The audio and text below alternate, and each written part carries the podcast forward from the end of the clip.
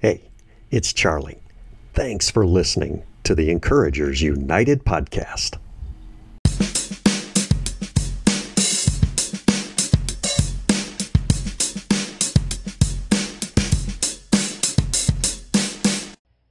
Ephesus was a bustling and wonderful city center. It's a capital city uh, in the province of Asia. And Paul spent three years there.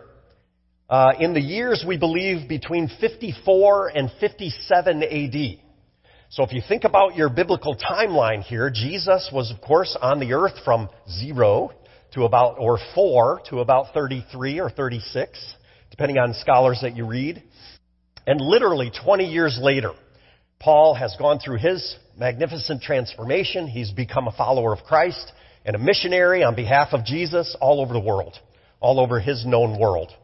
And so I just want to quickly uh, welcome you to Ephesus.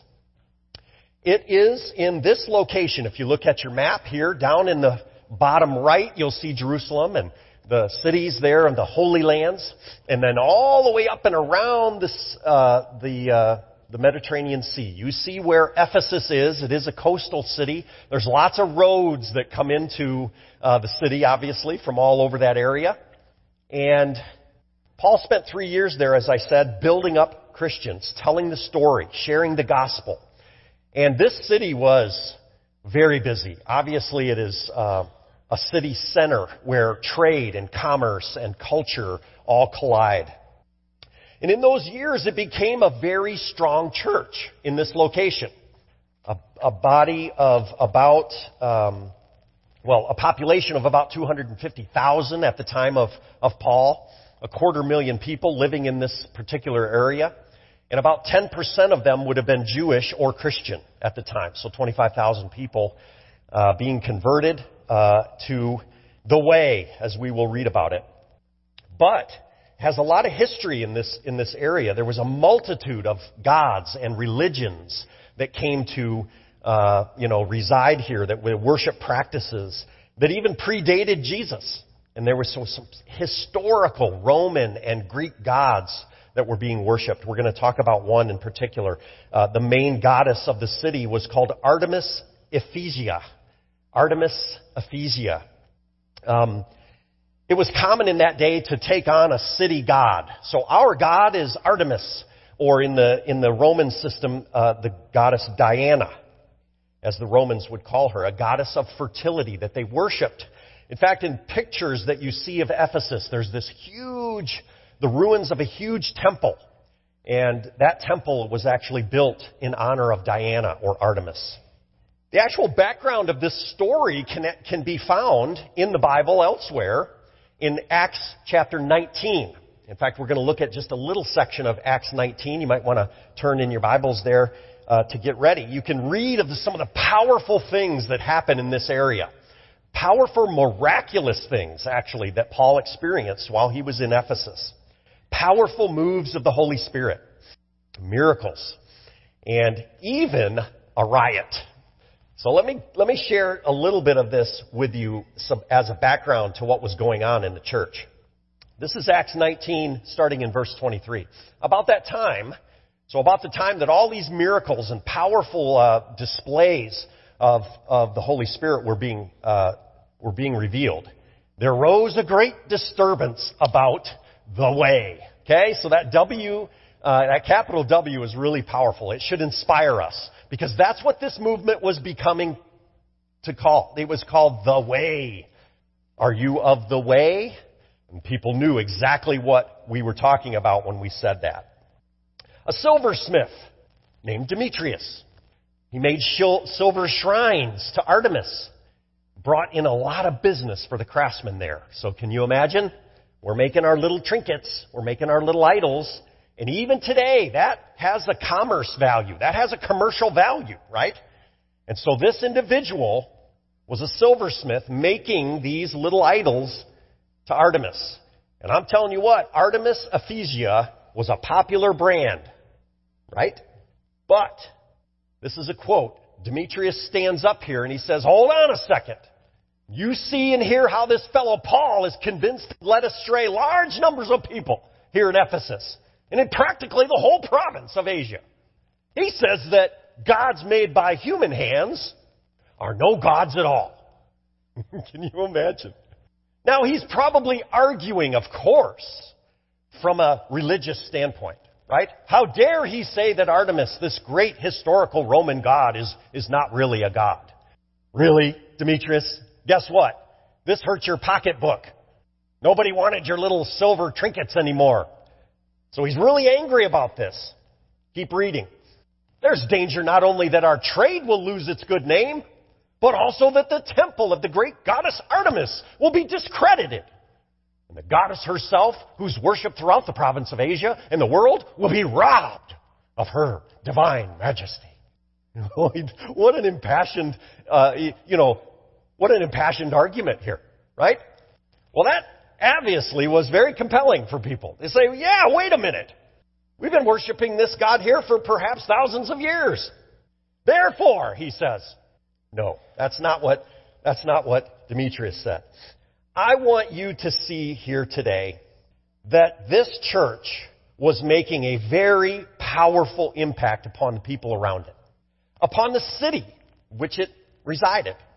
And Paul is now writing a letter some believe to be up to 10 years later, from a prison in Rome to his friends and fellow believers back in Ephesus. That's what the letter of Ephesus or the Ephesian letter is. And throughout this letter, we're going to consider the transformational power of God's work in our lives, personally, like you and me, individually, our relationships to everybody around us, including our community, our coworkers, the area of Holmes County that we now reside in. Right? We'll consider this great teaching that Paul wrote. And it's very unique among the letters that Paul wrote. We'll study that in a second. That will echo these wonderful words that I want you to catch here today as a, almost like a foundation. In 2 Corinthians, there's another letter that Paul wrote, of course, and this is where Paul writes those powerful words. If anyone is in Christ, he's a new creation. The new has come. The old is gone. The new is here. That's the concept. And so if you're in Christ, I want to assure you today, you're a new creation. And we've all heard that, right? We've all heard that. You said that. If you've been a Christian for, for much of your life, you say, like, yeah, of course, I am, I am, I am. And you know what we call that in education? At some point in education, we, we, we help you collect dots. Like, oh yeah, I'm a new creation. 2 Corinthians 5.17, I'm a new creation. Yeah, I'm, a, I'm, a, I'm, I'm, it's not only, oh, here's another one. Yeah, I have been crucified with Christ, he writes to the Galatians. And I no longer live, but it's Christ who lives in me. The life I live now in the body, I live by faith in the Son of God, who loved me, gave himself for me. I, I memorize this. I collect the dots. Right? I collect the dots of my Christianity. I don't want you to stay there. I don't want you to just collect dots today. I want you to connect the dots today. Right? Because there's a difference here. And in educating, God, make me a good teacher, that we would help you collect the dots. But we want you to connect the dots today. Because what we're going to deal with today, even just right out the gate in this first chapter, is really deep theological truth that I want you to be able to connect these dots to see how the Trinity, Father, Son, and Holy Spirit work in your life as a transformation that occurred when we believed in Jesus. And that if we are in Him, we truly are brand new by God's ordination. And that we will not live the life that we lived once before. That we're going to live the Christ life in us. Okay? And how do you connect those dots? Well, Paul is starting out in this letter in a wonderful, wonderful way. Let's turn there now in Ephesians. And before I get started here, I want to encourage you. I forgot it, but I have in my office a little copy. Some of you use these with our study of Matthew. Okay? And there are about, there are little pockets. Really excited about that. You leave today. Has the scripture on one page, some space for you to journal, circle, underline, scratch out, make your notes, do what I check the scripture we just ask you, since the church purchased them, maybe give us a donation in the open, in the, in the offering plate of maybe five, five or more dollars. They're yours. Go ahead and take one if you feel comfortable. If we run out, we'll get some more. Okay? The other thing is, is that you can find this in the Pew Bible on page 798. If you happen to have that Pew Bible, 798. In fact, if you don't have a Bible today, we want you to take that one. That's why we put them there. So if you don't have a Bible and you'd love to take it with you, you just take that yellow uh, NIV Bible with you. Let's begin. Ephesians, an apostle of Jesus Christ, by the will of God, to God's holy people in Ephesus, the faithful in Christ Jesus. We, we create these. This is going to be really powerful for you. You might want to save this one. I want you to actually do a little exercise with me because he actually, this is very customary in his day to write, this is who I am. Okay. I'm Paul, an apostle of Christ Jesus by the will of God. I'm writing to you. This is who I am. I want you to do a little exercise with me. I left you two little blanks at the top of your outline. Put your name in the first one. And then, what are you? Who are you? And are you that by the will of God? Because my, my sheet looks something like this this week. Charlie, a teacher and encourager of Christ Jesus by the will of God. You get it? What are you? I want you to fill that in today. I'm me, and I do this of Jesus Christ by the will of God. That's what I do. That's who I am, right? Who is this new creation? Fill it in. This was Paul's calling. He was Paul, the apostle, the one chosen and set apart to lead and to share God's wonderful good news around the world. God has a wonderful purpose for everybody in this room. Everybody who was created. Individually and corporately. Okay, so it starts with you and I personally saying, I am who I am, this new creation in Christ, by the will of God. Praise the Lord for that, right? It's important that we know that we, what we are by the will of God. That's the first point and the first truth here that I want you to catch today. Do you know what you are? Do you know who you are by the will of God? I'm Charlie. I'm a teacher and a encourager. I'm a pastor of Christ Jesus by the will of God. It's a wonderful exercise that we need to practice. Who are you? Because you can be a lot of things, right? You could do a lot of things by the will of a lot of people. See, For, for many years, I was a coach. I was a, I was a, I was a, I was a sports person of Christ Jesus by the will of God. And then I even moved into that nasty role as the director of the athletic department. There's funny jokes about that, right? And that was a very difficult position to be in, not only because it's a really tough job, but I would, might submit now as I'm processing it in my life is that it wasn't quite fit for me. And so I really churned about that. And really, was I Charlie, a director of athletics of Christ Jesus by the will of God? And I wasn't. I admit it. And by the grace of God, I made this transition about four years ago now. Maybe you're here and you're trying to do what you're trying to do, and it's not feeling right. Maybe it's because He's not created you to do that. Maybe He's created you to do something else. Have you discovered what He's created you to do? Give it some time. Pray. Continue to ask Him and to reveal to Him who you are by His will. I would pray it that specific. Lord, I want to be what I am that you've created me to be by your will. What is that? And I can tell you that is such joy and strength and a privilege to discover and to fit who you are by the will of God. I hope you understand that. We're going to encourage that in each other. But he goes on here and he lists about four things, characteristics of Christians in Ephesus. It's a loaded verse. I, I really am going to get to the, the rest of the passage, by the way, but this is what minds like mine do with Scripture. It's like, do you see exactly what he's saying about the people of God here? First, he says they're a holy people. They're set apart. That's what holy means, really, in its definition, right? Set apart. Some translations may say the saints. Ooh, I kind of like that. St. Charles. That's me. Saint whoever. Put your name in that spot. Our Catholic friends don't have the market on sainthood. You and I are saints. We're set apart. I'm St. Charles today because God says I am. He also says that they're faithful people. Faithful. They're true believers who are consistent. And they persevere in their faith every day in every way. He says they are in Christ. And this is one of the themes that'll come out through the book in a lot of ways. It's a key aspect of our transformation that we are in Christ. I'm in Christ. What that, what that means to us is really important. We're going to see that play out. In fact, what I'm doing in my journal Bible is whenever I see the, the, the phrase in Him, for Him, by Him, through Him, I'm going to underline it.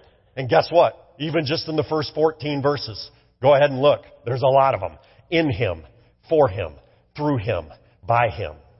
The coolest, coolest thing about this book, this letter, is that here in this translation, we see that they are in a physical location. They are in Ephesus. They're in this city that we pointed out before. Now, this cool little tidbit that I can't help but share with you today. Some of you may not know this. What we do to see the validity or to ensure the, the correctness, the, the authenticity of Scripture is we compare lots of different ancient manuscripts, versions of it. And there are several ancient manuscripts who actually, and one of them you can look up on Google if you like this, Papyrus 46. Can you imagine naming a, what, what was it made of? It was made of papyrus. And so they just named it Papyrus 46. Look that up. You guess what happens when you read Papyrus 46? There's a blank in the word where Ephesus was. And that's a unique factor that plays out in this letter to the Ephesians because guess what? I'm going to write Walnut Creek in there. Right? And all the churches took this papyrus and they said, no, you make it your own. And you can make it your own. And you can make it your own. And you can make it your own and your own and your own. And they passed this papyrus. They passed this letter all around the churches in this area. Because they could write in their own name. The holy, faithful, in Christ people at Walnut Creek. That's us. And we fill it in on Papyrus 46, and that's like, that's so awesome. Because listen, scholars will tell you, and we'll see as we go through this letter, that it actually wasn't written to address any specific problem that the people had. Some of you have read the other letters, like, oh my, the Corinthians, ooh, they had some real troubles. Oh, and the Galatians, man, they were all messed up, so he's trying to correct them. Guess what? The letter to the Ephesian people in this region of Asia, they don't have any particular squabbles or troubles or hard times or fights or in, you know, they just, it, it's not written to address any of that. So what is it written to do? It's written to build up and to explain the hallelujah transformation that we have as Christian believers in our place. So what is this letter? It's an ideal. It's an ideal for our church to follow. And in the next 10 weeks, we're going to go through piece by piece, word by word, verse by verse, and we're going to be blessed by this letter that we can call our own. It's so, so important that we get this. Look at verse 3. He says, Grace and peace to you from God our Father and the Lord Jesus Christ. What a wonderful blessing. Grace and peace. This was very common, right? He is the Messiah. Lord Jesus Christ. Don't skip over that for a second. Lord is his title. Jesus is his name. And Christ is his role. I want you to see it that way. Try to remember that. Commit that to your memory. Lord Jesus Christ. It's not his, it's not just his name. There's a title, there's a name, and there's a role. His role as Christ. He's the Messiah. Now, when we get to this next section, starting in verse 4, I want you to see this beautiful representation, and I want you to watch for it now, a beautiful representation of what we believe to be the Trinity. Okay, so here we go. This big theological concept. That yes, we believe in one God in three persons. And we sometimes can't get our mind around that, but I want you to see it in this passage as we go through it. It's so powerful. And I believe that we will see God the Father's role in this wonderful blessing that you and I have received. We will see the Son's role in all of the, in all the blessings that we have. And we will see the Holy Spirit's role in that great blessing and transformation that we have experienced. Okay? Father, Son, and Holy Spirit. Take a look at verse 3 here. Praise be to the, to the God and Father of our Lord Jesus Christ, who has blessed us in the heavenly realms with every spiritual blessing in Christ. Many miss the qualifier here sometimes, and I want to highlight the word in the heavenly realms. The blessing is actually in the heavenly realms. It doesn't necessarily mention or mean that we have blessings here in the physical realms. Right? So there's a distinction right out the gate between the spiritual realm, the heavenly realms, and the physical realms. Where we are and where God is, right? It doesn't necessarily mean physical blessing. And some people get this crossed up. The blessing may or may not be physical. We understand physical blessings from God. We understand physical pain from God. We understand suffering from God. Sometimes it does have a purpose. And so this blessing is actually in the heavenly realms. The first point I really want us to catch is that, that it is a God ordained blessing. Praise be to God the Father of the Lord Jesus Christ, who blessed us with the blessings in the heavenly realm. Every spiritual blessing in Christ. Keep going. For he chose us in him. And that pronoun refers back to Christ, by the way, before the creation of the world to be holy and blameless in his sight. And some may argue whether we're talking about the Father or the Son at that point. The first pronouns should certainly Jesus. The second one might be referring back to the He. Who is the He? It's Father. The Father chose us in Christ before the creation of the world to be holy and blameless in the Father's sight. Keep going with me here. In love, He predestined us for adoption to sonship through Jesus Christ in accordance with His pleasure and will. Oh my. We'll spend a couple weeks here in this verse if you want. Go to seminary and you will. Trust me. Ah, we won't do that today though. Sorry. It is a God ordained blessing, and I want to unpack it just a little bit. You realize there's several things that are listed in this that the Father does. Right? So let's look at this blessing from the Father's perspective. Here's what we've got in verse 4. The Father, first and foremost, chose you. The Father chooses us. Oh my goodness. So now we've got some Calvinists and some Arminians sitting in the room right now. And if you don't know what that means, that's okay. Google it later. You'll understand. Oh my goodness. And the wonderful commentator that I read this week on this to help me sort of unpack it and try to help teach it to you is to say, do you, do you, are you offended that God had a choice? no. I'm thankful that He has a choice. What, do you have a choice? Oh my. Because that's really where the, where the rubber hits the road, right? So did God choose you?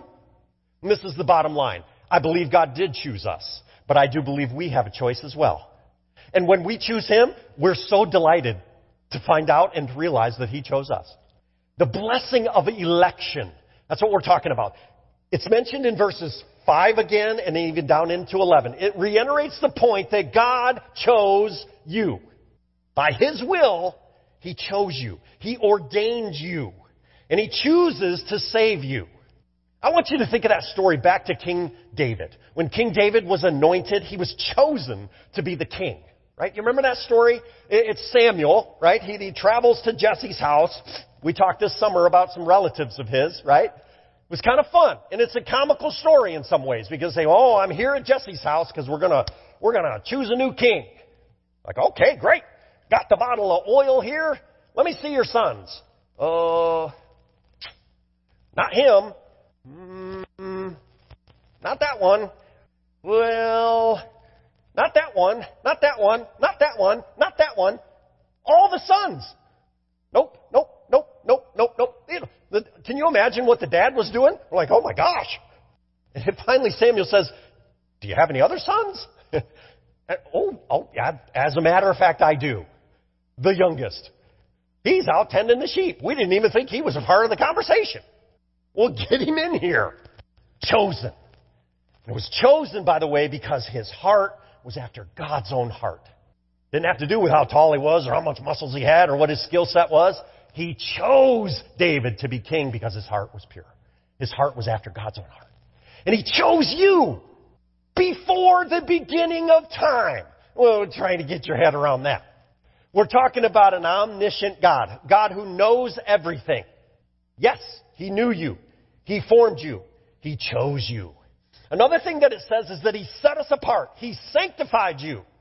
Okay, we talked about this with the Ruth story too. Remember? Justified, sanctified, glorified. Remember that? Sanctification is this process. It's this process of setting us apart. He chose us to be holy, to be blameless in His sight. Wow. What a powerful, what a powerful thought. This is how God sees you. He sees you holy. He sees you sanctified, blameless in His sight. By His will, by His choosing, right? Oh, and it gets so powerful here. Further in verse 5, he says that the Father has adopted us, has adopted us. He makes us sons and daughters in His family. That's actually Paul referring back to the Roman law. The, the Roman legal system did afford itself, and you could adopt another person. Even back then.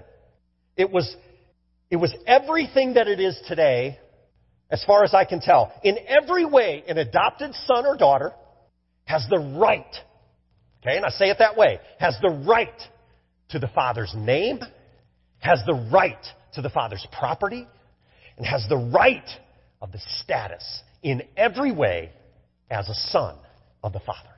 Whoa. And he, and, and listen, these words are powerful. God the Father chose you. He sanctified you. He adopts you. It's a beautiful, beautiful picture. God adopts us into His holy family. What sin has made impossible, God has made possible. Amen and amen. God's grace has indeed made this possible for you and I. And I know the word predestined is still going to stick out to you, right? It may trip us up. We're going to continue to talk about it, but remember we're dealing with the infinite knowledge of God. And in this choosing, and in this sanctifying, and in this adopting, He accepts us. He accepts us. Verse 5. I love the part here where Paul emphasizes that God did this in accordance with His, you read it? In accordance with His pleasure. God does all of this. God the Father is pleased to do this. This is the Father we're talking about. Some of you may have this uh, distorted version sometimes of what the Father really is, right? We think, oh, this, this grandfatherly bearded white guy sitting up with the lightning bolts waiting to, you know, just catch me breaking the law or something. That's not the image of the Father that I read here. There was this powerful moment for me and my dad. Maybe you've had this as well. I pray that you've had this. Because as a young boy, all I ever wanted to do was please my dad. He was my hero. He was the strongest guy that I ever knew. I'll tell you about it later. And all I ever wanted to do was make him, make him pleased with me. And so, that's why I've testified that I didn't drink and I didn't smoke and I didn't chew and I didn't, you know, go with girls who do. Because some would like to think it was because, you know, I was a young youth group kid that, you know, knew Jesus and no. I had a little bit of healthy fear of my dad, but I had a much bigger dose of the desire to please my dad. And this was a little bit, you know, obsessive at times, and I've been through some counseling to kind of deal with it all. May have some more coming since he's gone now. But all I wanted to do was please my dad. And so I thought, in many ways, what would my dad do? That's what I'm going to do. It's never failed me now. It's not going to fail me yet. Now that's immature. But there was a point in my life where my dad looked me in the eye with his hands on either shoulder. I saw my equal. He saw his equal. And I'm so thankful that I had that moment where he expressed to me that he was pleased with me, that he was proud of me, that he loved me with all of his heart, that yes, we'd had ups and downs and we'd been through some really difficult, dark things. But my dad was pleased with me. He was happy that I was his son. And that's what jumps off the page to me as I prepared this week. That God did all of this because it gave him pleasure. I think we need to grab onto that today. That my Father is pleased with me. And what would that, that completely changed my life. It was everything that, you know, for 40 years of my life I had been trying to attain. Now I got it. Like, oh, what am I going to do now? right? Oh, wait a minute. I've got God's approval. I'm going to start living my life the way Jesus wants me to live. I want to live in response to that pleasure. I want to live in response to that love. I want to live in response to this choice. I want to live and responsibly live as a son of God who takes pleasure in me. We got to get over that. Can you imagine how much of your life you could spend just trying and trying and working and fighting and harding and to, to come to the end of it and say, but Charlie, you had it the whole time. I don't know what you were working for. Do you catch what I'm saying? You already have God's choice. You already have God's favor. If you are in Christ, you are a new creation. And so let's start living like it. What's that mean for me? Look back up at the top of your page. I am me, and I do this in Jesus Christ for, because of the will of God. What are we fighting and working for? We already had it. And that's one of the things that my dad said to me when he had his shoulder, his hands on my shoulders. I've always loved you. I've always approved of you. I've always called you my son. I've always been happy with you. I'm like, oh my gosh. I would have really liked to go to that party. you follow me? Oh, I gotta keep moving. Sorry. To the praise of his glorious name. That's a phrase that's going to come out too in verse 6. Which he has freely given to us in the one he loves. It's so rich, people. It's so rich. Look at a couple other versions of this. This is the NIV, and I actually created the emphasis on the italicized one he loves. The one he loves. Who's that? The one he loves. I'm in the one that he loves. That's Jesus, right? So it's the CSB that says, to the praise of his glorious grace, that he lavished on us in the beloved one. Ooh, the beloved one. Okay. And then one more. Some of you carry around the ESV, and I love this too. Makes it even more concise. To the praise of his glorious name, he's done all this, with which he has blessed us in the beloved. the beloved. And that's Jesus. Jesus is that person. In fact, we can go even further Okay, and I haven't done this much, but I want to show you what could be possibly what we call a literal translation. A literal translation of this phrase. Okay, so follow me. Some of you, I don't want to lose you here. To the exaltation of the good opinion of His grace, which He has graced us with through the one who is love, who is agape love. That's so powerful for us. To the praise of His grace. Because it's only His grace. We dealt with that last week. I'm not going to work and fight and go, I'm going to try to get myself there. No, I can't. I'm not good. But because of the grace of God, I'm a son of God by the will of God in Christ Jesus. And so that's the focus that Paul he kind of throws our focus, right? God the Father did all these things because of the grace through the one. And so it is a Christ centered blessing. It is a God ordained blessing, but it is a Christ centered blessing. We're transformed because of Christ and the work on the cross that He did. And then we turn, we churn our pronouns, right? In Him. Now this pronoun is referring to that beloved one. In Him we have redemption through His blood that was shed, the forgiveness of sins in accordance with the riches of God's grace. It's a repurposing of this same thought. In Jesus, we have redemption. And there's your list. Let's go through a list again, right? What has Jesus done? What has the Son done? Well, first and foremost, He's redeemed you. Ding! Right? That's Ruth. I'm going to take responsibility for you. I'm going to, I'm going to love you. I'm going to redeem you. I'm going to bring you back to where you belong. I'm going to redeem it. Right? Powerful stuff. In 1873, okay? That's 11 years after our congregation was formed, by the way. 11 years after we started meeting on this corner. There's a group called the Fisk Jubilee Singers, and they capture this so well in their modified version of an old African spiritual. You might have heard it before.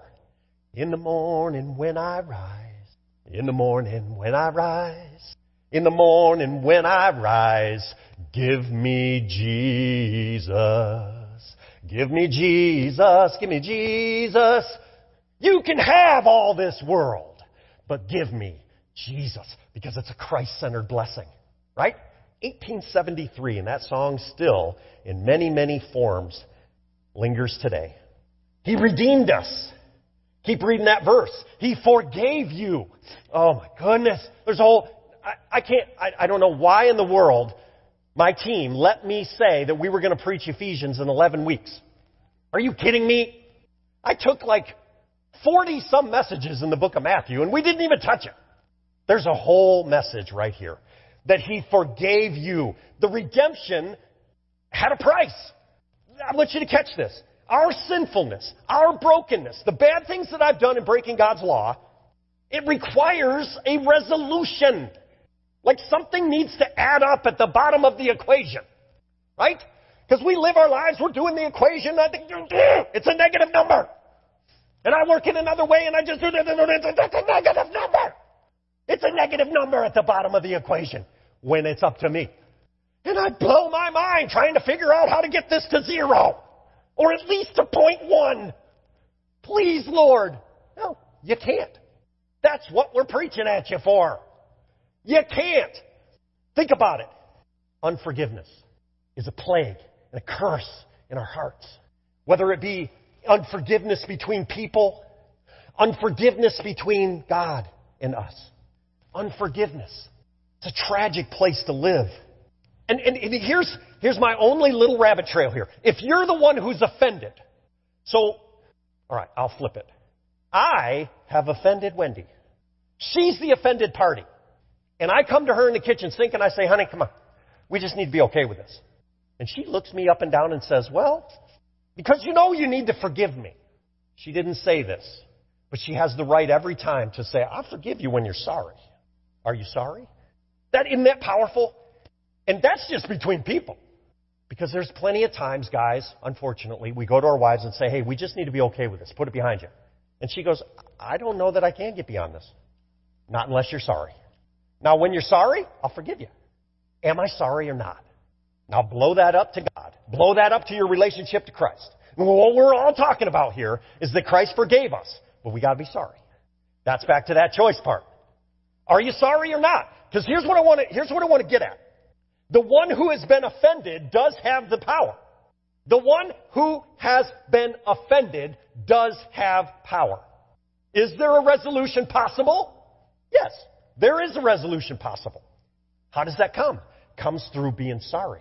There has to be some resolution of that. So I'm doing the dishes and I say, you know what, I'm very sorry and I, I, I don't, I, I won't do that again. And if it's sincere, okay, now we're on, now we're on to something. Because now Wendy does forgive. But what does she have to do in order to do that? She's doing exactly what is Christ-like in the relationship. I don't want to lose you here. Sorry. Is there a resolution with Jesus? Yes. What is that resolution? That's why we worship a God who died on that cross. Because he actually paid for the brokenness. He paid for the sin. That's something Wendy can't do in my relationship. Okay, oh, whoa, whoa, whoa, whoa, whoa, wait a second. So there is a resolution, and he already took care of it. Jesus was sorry for my sin. whoa, whoa, whoa, wait a minute. What, what are you telling me? Yeah, he stepped into that gap on your behalf. He is the resolution. He forgives you because He bought it. He paid the price for you and me, and so He has the right to forgive. And some of us get this twisted in our theology, don't we? I know I did. Okay, let, let me just speak to some of your, some of your situations. You've done something wrong, and you've said you're sorry, the forgiveness has been communicated, and you seemingly can't forgive yourself. Really? Do everybody understand what just happened here? I said I was sorry. She said I forgive you. And now I'm going to just punish myself because I'm such a wretched, horrible, terrible person. And I walk around looking like this all the time. We're like, whoa, what happened to you? Well, I had this fight with my wife. Well, I'm sorry to hear that. Did you say you were sorry? Yeah. Did she forgive you? Yeah. What's the problem? I just can't forgive myself. Okay. Did you say you were sorry to Jesus? Well, yes. Do you know that Jesus died on the cross to pay for all the brokenness and the broken, sinful things that you did, including whatever had happened with your wife? Yes. Okay, so the, the, here's a person, and they're just collecting dots their whole life. Like, I got the dots. I got those just big pockets full of dots. And they're not connecting. And so we want you to connect the dots this morning. Are you forgiven? Yeah. Why? Because the one who paid the price for you bought the right to forgive you. Who said it was up to you? Because it's not up to you. And there's a freedom there that I pray that you are released from today. That these chains of your own unforgiveness are broken because of the blood that was shed for you. And we live a transformed new creation life because of what He bought for us. It's not up to me. Hallelujah, it's not up to me because I got a big old positive down in the bottom of the equation now and it had nothing to do with me. It's everything to do with Him. He forgave us because He has the right to forgive us. And He does. Now, do I say I'm sorry? Oh yeah, I say I'm sorry every time. But I don't live in that fear. I live in a new created life. And you know in this new transformed life that says I live for God. I am by the will of God. He chose me. He sanctified me. He saved me. And now Jesus loves me and he, and he forgave me. It's a done deal. Oh, but it doesn't stop there. Jesus bought it because he was the one that was pierced. He was pierced for our transgressions. He was crushed for our iniquities. And the punishment that brought us the peace was on him. And so by his wounds, oh, what a beautiful picture. Some written some 800 years before Jesus ever showed up. Are you kidding me? Hello? There's a bigger picture here for your life. There's a bigger picture here for all of creation. They were talking about it way back then. Peter responds to this wonderful, hey, we've studied him. We know he's got some, some baggage he dealt with. Talk about forgiveness. Oh my goodness, did this guy understand what that is? He claimed he didn't even know. He walked for three years with Jesus and then claims three times he doesn't even know who he is. And you and I are no better, right? But he says, you know that it wasn't with perishable things like gold or silver that you were redeemed. It's not Boaz's story. He just pays the money. He basically takes on Ruth as a wife. He just starts paying the rent, feeding her the grain. No, no, no. You were redeemed from an empty, negative life, negative balanced life.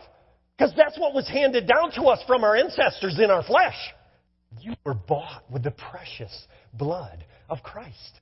That's why we sing about it every week. That's why we're living what we live.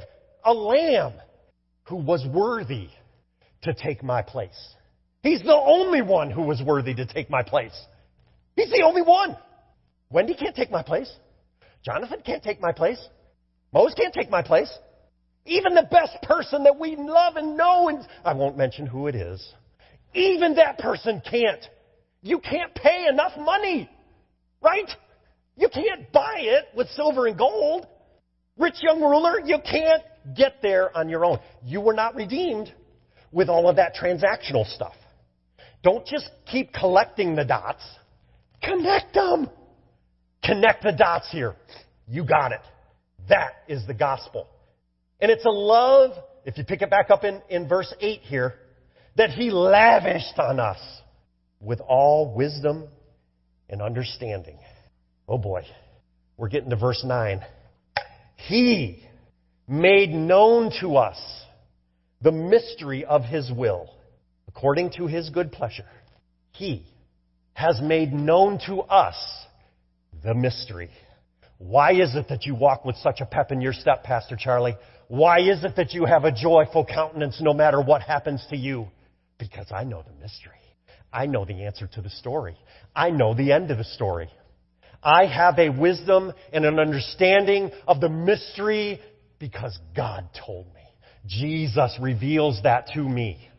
And some of you are just stumbling into that right now. And I'm honored to be the one to let you know that you can know the mystery of His will for your life and His will for our church and His will for this community and His will for all of creation. And it's restoration. It's restoration. And so the Son reveals wisdom to us. Come, all ye who are weary and heavy laden. I'm going to give you rest. My teaching, my burden, my yoke is light. I know you. I know what you were created to do. Come on in behind the curtain. Come on into the holy huddle here. Let me share with you the game plan to the mystery that's plagued you. He's revealed that wisdom to us. He took us, He took our sin away from us, but then He fills it back in with a knowledge of the mystery. To understand why and how His kingdom seems to be so upside down. Right? Last things are first. Weak things are strong. Poor things are rich. Death to self is actually eternal life. How can this be?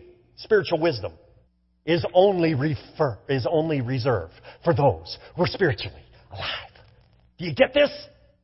Because to the world, it is foolishness. To the world, it's foolishness. You sitting here on a beautiful, warm Sunday morning, you got all kinds of other things you'd rather be doing. No, not me. Because I want more spiritual wisdom. Because I'm spiritually alive and I'm a tool. I am not living the life that I once lived. I'm living Jesus' life now. And I'm going to have Jesus' mind when I do it. That's the wisdom and knowledge that I'm seeking. And it's got a purpose. Let me, let me, let me start to land the plane here. You, you ever been on a plane? He says, well, ladies and gentlemen, we are starting our descent into Cleveland. We'll be there in 48 minutes. Well, why did you tell me now? 48 minutes? I promise I will not take 48 minutes to finish and land our plane. But I have dealt with two of the three parts of the Trinity, right? So here we go. In that verse, you see a phrase that I, again, I'm going to skip a whole chunk here, but that he would bring unity to all things. That's his work on the cross. It's a beautiful, beautiful statement. He echoes these same words in the, in the letter that he wrote to Philippians as well. So you're going to see similarities, and I'll sometimes bring out comparative. It's almost like, you know, Galatians, Ephesians, Philippians, Colossians, almost like four Gospels of Paul, right? Four Gospels of Paul, and you can compare them. So watch this. This is from Philippians. Philippians 2 9. He says, Therefore God exalted him to the highest place and gave him the name that is above every name that at the name of Jesus, every knee will bow, should bow, in heaven and on earth and under the earth. Every tongue acknowledge that Jesus Christ is Lord to the glory of God the Father. That's Philippians 2, 9, 10, 11. It's a beautiful passage that mirrors what we just spoke in the Ephesians passage. Pick it up in 11 here. Because these last couple verses here, there's a section that turns our focus God ordained, Christ centered, but now spirit. Watch this. In him you were chosen, having predestined according to the plan, who works everything in conformity with the purpose of his will.